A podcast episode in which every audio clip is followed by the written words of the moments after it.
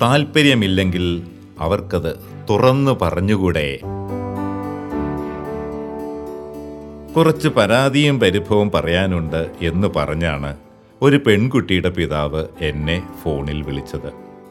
അദ്ദേഹത്തിന്റെ വിഷമം ബദ്ലഹം സൈറ്റിൽ കൂടി അയക്കുന്ന പ്രപ്പോസലിൽ പലതിനും വ്യക്തമായ മറുപടി ലഭിക്കുന്നില്ല എന്നതായിരുന്നു. അദ്ദേഹമാണെങ്കിൽ ഏതെങ്കിലും പറ്റിയ പ്രൊഫൈൽ ശ്രദ്ധയിൽപ്പെട്ടാൽ ഉടനെ മകളെ വിളിച്ച് അത് നോക്കാൻ പറയും. തരക്കേടില്ല എന്ന് മോൾ പറഞ്ഞാൽ സൈറ്റ് വഴി അവർക്ക് പ്രപ്പോസൽ അയക്കും. അവരത് തുറന്നതായും മോളുടെ പ്രൊഫൈൽ നോക്കിയതായും സൈറ്റിൽ നിന്ന് മനസ്സിലാകും. പക്ഷേ പിന്നെ അവരുടെ ഭാഗത്തുനിന്ന് ഒരനക്കവുമില്ല. രണ്ടിലൊന്ന് വിവരമറിയാമല്ലോ എന്ന് കരുതി അവരെ ഫോണിൽ വിളിച്ചാലോ? മകനോട് സംസാരിക്കട്ടെ പ്രൊഫൈൽ നോക്കട്ടെ എന്നൊക്കെ പറയുമെങ്കിലും പിന്നീട് മറുപടി ഒന്നും കിട്ടാറില്ല. ഇനി ഇങ്ങോട്ട് വന്ന പ്രപ്പോസൽ ആണെങ്കിൽ പോലും വീട്ടിൽ വിളിച്ച് ചോദിക്കുമ്പം വീട്ടുകാർക്ക് അതേക്കുറിച്ച് ഒന്നും അറിയില്ല അത്രേ ഇപ്പോഴത്തെ കുടുംബങ്ങളിൽ ഇങ്ങനെയാണോ സാറേ? മാതാപിതാക്കളും മക്കളും തമ്മിൽ കൂടിയാലോചനയും ആശയവിനിമയവും ഒന്നും നടക്കാറില്ലേ? നമ്മളൊരു പ്രപ്പോസൽ കൊടുത്താൽ അതിൽ താല്പര്യമില്ലെങ്കിൽ അവർക്കത് തുറന്നു പറഞ്ഞുകൂടെ? ഒന്നും മിണ്ടാതിരിക്കുന്നത് പ്രപ്പോസൽ അയച്ചവരെ അപമാനിക്കുന്നത് മാത്രമല്ല അവനവന്റെ കുടുംബത്തിലെ തീർച്ചയും തീരുമാനവും ഇല്ലാത്ത അവസ്ഥ പുറത്ത് വെളിപ്പെടുത്തൽ കൂടിയല്ലേ? ഇതൊക്കെ ബത്തലഹേമിന്റെ മാസികയിലും സൈറ്റിലും എഴുതി ഒരു ബോധവൽക്കരണം നടത്തുമോ സാർ? തീർച്ചയായും എഴുതാം. പലവട്ടം എഴുതിയിട്ടുണ്ട്. ഇനിയും എഴുതാം. മാത്രമല്ല ബത്തലഹേമിന്റെ വൈവാഹിക സംഗമത്തിൽ വിവാഹാർത്ഥികൾക്ക് ഗ്രൂപ്പ് ചർച്ചയ്ക്കും ഈ വിഷയം കൊടുക്കാം. വിവാഹാലോചനയ്ക്കൊരു പുത്തൻ സംസ്കാരം എന്ന മുദ്രാവാക്യവുമായി ഞാൻ ഈ ശൈലി ആരംഭിച്ചിട്ട് രണ്ട് പതിറ്റാണ്ടിലേറെയായി. ആദ്യകാലങ്ങളെ അപേക്ഷിച്ച് നമ്മുടെ ആളുകളുടെ പ്രതികരണ ശൈലിക്ക് ഗുണകരമായ ഒട്ടേറെ മാറ്റങ്ങൾ സംഭവിച്ചിട്ടുണ്ട്. കല്യാണ കാര്യത്തിൽ ഒരുപാട് പേരുടെ മനസ്സറിയാനും എനിക്ക് അവസരം ലഭിച്ചിട്ടുണ്ട്. ഭാവി ജീവിത പങ്കാളി എന്നത് എല്ലാ അവിവാഹിതരുടെയും ഉള്ളിലെ സ്വപ്നമാണ്. അവരുടെ മാതാപിതാക്കളുടെ ഉള്ളിലും സ്വപ്നങ്ങളുണ്ട്. ഒരു സ്വപ്നത്തിന്റെ അത്രയും ആകർഷണം ഒരു പ്രപ്പോസലിനും ആദ്യം കേൾക്കുമ്പോൾ തോന്നില്ല. ഒരിക്കൽ വന്ന് പരിഗണിക്കാതെ വിട്ടുകളഞ്ഞ ആലോചന ചില നിമിത്തങ്ങൾ കൊണ്ട് വീണ്ടും പരിഗണിച്ച് വിവാഹം നടന്ന നിരവധി സംഭവങ്ങൾ എനിക്കറിയാം. ആദ്യമേ തന്നെ ഖണ്ഡിച്ച് ഒരു മറുപടി കൊടുത്തിരുന്നെങ്കിൽ ഇത് വീണ്ടും തുറക്കാൻ സാധിക്കുമായിരുന്നോ? നല്ല സ്വപ്നം മാത്രമല്ല ചിലർക്ക് പേടി സ്വപ്നങ്ങളും ഉണ്ടായിരിക്കും. എന്റെ ദൈവമേ ഇവൻ പെണ്ണ് കെട്ടിക്കഴിഞ്ഞാൽ ആ കൊച്ചിന്റെ കാര്യം എന്താകുമോ ആവോ?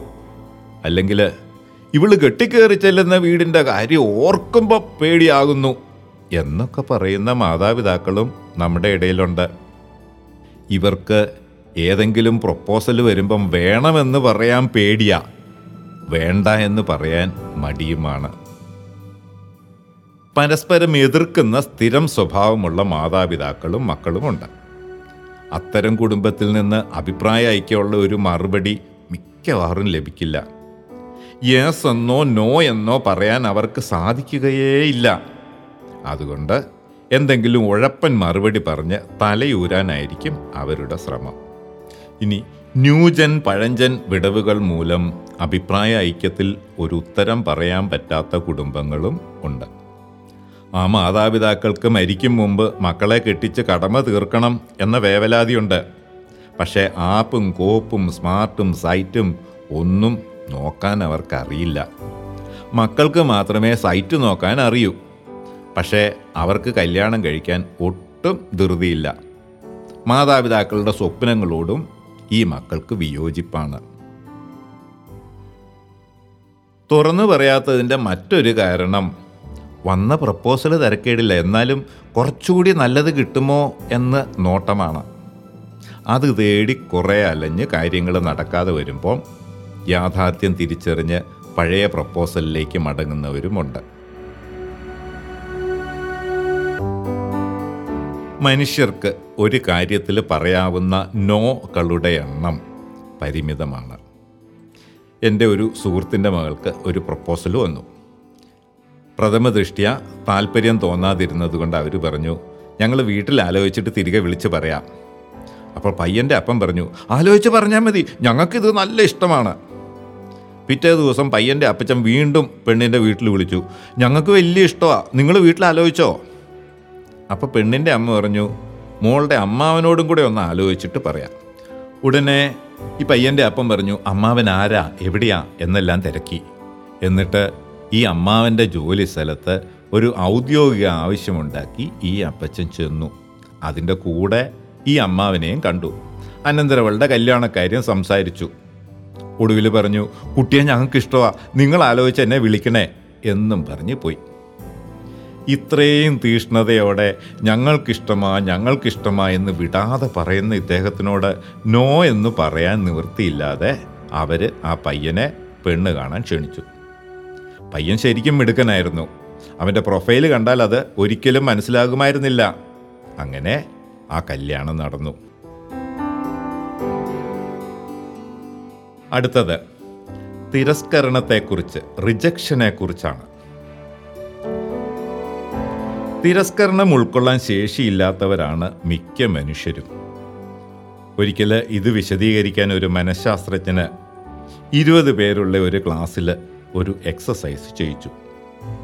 ക്ലാസ്സിൽ നിന്നും രണ്ട് പേരെ വിളിച്ച് അവരെ ലീഡർമാരാക്കി. എന്നിട്ട് അവരോട് പറഞ്ഞു ബാക്കി പതിനെട്ട് പേരിൽ നിന്നും ഓരോ ലീഡറും മാറി മാറി ഓരോരുത്തരെയായി വിളിച്ച് അവരുടെ ഓരോ ഗുണം പറഞ്ഞ് നിങ്ങളുടെ ടീമിൽ ചേർക്കണം. രണ്ട് ലീഡർമാരും സഹപാഠികളുടെ ഓരോ ഗുണങ്ങൾ പറഞ്ഞ് പെട്ടെന്ന് തന്നെ അവരുടെ ടീമുണ്ടാക്കി. അടുത്തതായി മനഃശാസ്ത്രജ്ഞൻ പറഞ്ഞു ഇനി രണ്ട് ലീഡർമാരും ഓരോ കാരണം കണ്ടുപിടിച്ച് ഓരോ കുറവ് കണ്ടുപിടിച്ച് ഇതിൽ ഓരോരുത്തരെയായി ഒഴിവാക്കി ടീമിന്റെ അംഗബലം പകുതിയാക്കണം അഞ്ച് പേരാക്കണം. ലീഡർമാർ വളരെ വിഷമിച്ചു. കഷ്ടപ്പെട്ട് ഓരോ കാരണം കണ്ടുപിടിച്ച് ഓരോരുത്തരെയായി അഞ്ച് പേരെ അവർ പുറത്താക്കി. പുറത്താക്കപ്പെട്ട എല്ലാവർക്കും ഉള്ളിൽ നല്ല വിഷമം തോന്നി. അതിലൊരാൾ പൊട്ടിത്തെറിച്ചു ബഹളം വെച്ചു വാക്കൗട്ട് ചെയ്തു. പിന്നെ ക്ലാസ്സിലേക്ക് അയാൾ വന്നതേയില്ല. തിരസ്കരണത്തിന്റെ പ്രത്യാഘാതങ്ങൾ കണ്ടും അനുഭവിച്ചും ആ ക്ലാസ് മുഴുവൻ ഞെട്ടിത്തരിച്ച് ഇരുന്നു പോയി. പരീക്ഷണം കുറച്ച് കടന്നു പോയതിൽ ഖേദം പ്രകടിപ്പിച്ചുകൊണ്ട് മനഃശാസ്ത്രജ്ഞൻ ക്ലാസ് തുടർന്നു. തിരസ്കരണം ഉൾക്കൊള്ളാൻ ശേഷിയില്ലാത്തവരാണ് നമ്മളൊക്കെ. തിരസ്കരണത്തിന് പകരം ഇവിടെ സെലക്ഷൻ നടത്തിയിരുന്നെങ്കിൽ ഇത് സംഭവിക്കില്ലായിരുന്നു. ടീമിൽ നിന്നും കൊള്ളാമെന്ന് കരുതുന്ന നാല് പേരെ ലീഡർ വിളിച്ച് മാറ്റി നിർത്തിയിട്ട് ഇതാണ് പുതിയ ടീം എന്ന് പ്രഖ്യാപിച്ചിരുന്നെങ്കിൽ അവിടെ തിരസ്കരണം ഉണ്ടാകുമായിരുന്നില്ല. ബാക്കി വന്ന അഞ്ച് പേരോട് നിങ്ങൾ റിസർവ് ടീമാണ് എന്ന് പറഞ്ഞിരുന്നെങ്കിൽ അവരുടെ ഉത്സാഹം നഷ്ടപ്പെടില്ലായിരുന്നു. ഇത് ചൂണ്ടിക്കാട്ടി മനഃശാസ്ത്രജ്ഞൻ ക്ലാസ് അവസാനിപ്പിച്ചു. പ്രിയപ്പെട്ടവരെ അനേക വർഷങ്ങൾ കൊണ്ട് ഉരുത്തിരിഞ്ഞു വന്ന ഒരു പ്രപ്പോസൽ ശൈലിയാണ് ബത്ലഹം വെബ്സൈറ്റിൽ ഇവിടെ ആരെയും റിജക്റ്റ് ചെയ്യേണ്ട ആവശ്യമില്ല. നടത്താൻ താല്പര്യമില്ലാത്ത ഒരു പ്രപ്പോസൽ വന്നാൽ അണേബിൾ ടു പ്രൊസീഡ് എന്നും. താല്പര്യമുള്ള പ്രപ്പോസൽ വന്നാൽ ലൈക്ക് ടു പ്രൊസീഡ് എന്നും സ്റ്റാറ്റസ് മാറ്റിയാൽ മാത്രം മതിയാകും. അല്ലാത്ത പ്രപ്പോസൽ എല്ലാം പെൻഡിങ് എന്ന സ്റ്റാറ്റസിൽ ഏതെങ്കിലും നിമിത്തം കൊണ്ട് എപ്പോഴെങ്കിലും തുറക്കപ്പെടാനുള്ള ഒരു റിസർവായിട്ട് അവിടെ കാണപ്പെടും. ലൈക്ക് ടു പ്രൊസീഡ് എന്ന് മറുപടി കിട്ടിയാൽ അടുത്ത പടി എന്തെന്ന് ചിലർ ചോദിക്കാറുണ്ട്. അയച്ച ആൾ തന്നെ. പ്രൊപ്പോസൽ ആദ്യം അയച്ച ആൾ തന്നെ മറ്റേ പാർട്ടിയെ വിളിക്കണം. അവർക്കതിന് മടിയുണ്ടെങ്കിൽ ഞങ്ങളോട് പറയുക ഞങ്ങൾ അവരെ വിളിച്ച് ഐസ് ബ്രേക്കിംഗ് ചെയ്തു തരാം. പെൺവീട്ടുകാർ പ്രപ്പോസൽ അയക്കാൻ മുൻകൈ എടുക്കുന്നത് ഉചിതമാണോ എന്ന് സംശയിക്കുന്നവരുണ്ട്. സംശയിക്കേണ്ട. ആദ്യം കണ്ണിൽപ്പെടുന്നവർ മുൻകൈ എടുക്കുന്നതാണ് ബത്ലഹമിലെ ശൈലി. പ്രിയപ്പെട്ടവരെ ആരെങ്കിലും പ്രൊപ്പോസലുമായി ഇമെയിലോ മെസ്സേജോ നിങ്ങൾക്ക് അയക്കുകയോ നിങ്ങളെ വിളിക്കുകയോ ചെയ്യുമ്പോൾ ഔചിത്യപൂർവം മറുപടി കൊടുക്കണം. വേണ്ട എന്ന് പറയാൻ മടിയാണെങ്കിൽ ബത്ലഹമിൽ അറിയിച്ചേക്കാം എന്നെങ്കിലും മറുപടി കൊടുക്കണം. എന്നിട്ട് മറക്കാതെ ഞങ്ങളെയും വിളിച്ച് അറിയിക്കുക. അവർക്ക് വിഷമമാകാത്ത വിധം അക്കാര്യം ഞങ്ങൾ അവരെ അറിയിച്ചു കൊള്ളാം സസ്നേഹം ജോർജ് കാടക്കാവിൽ.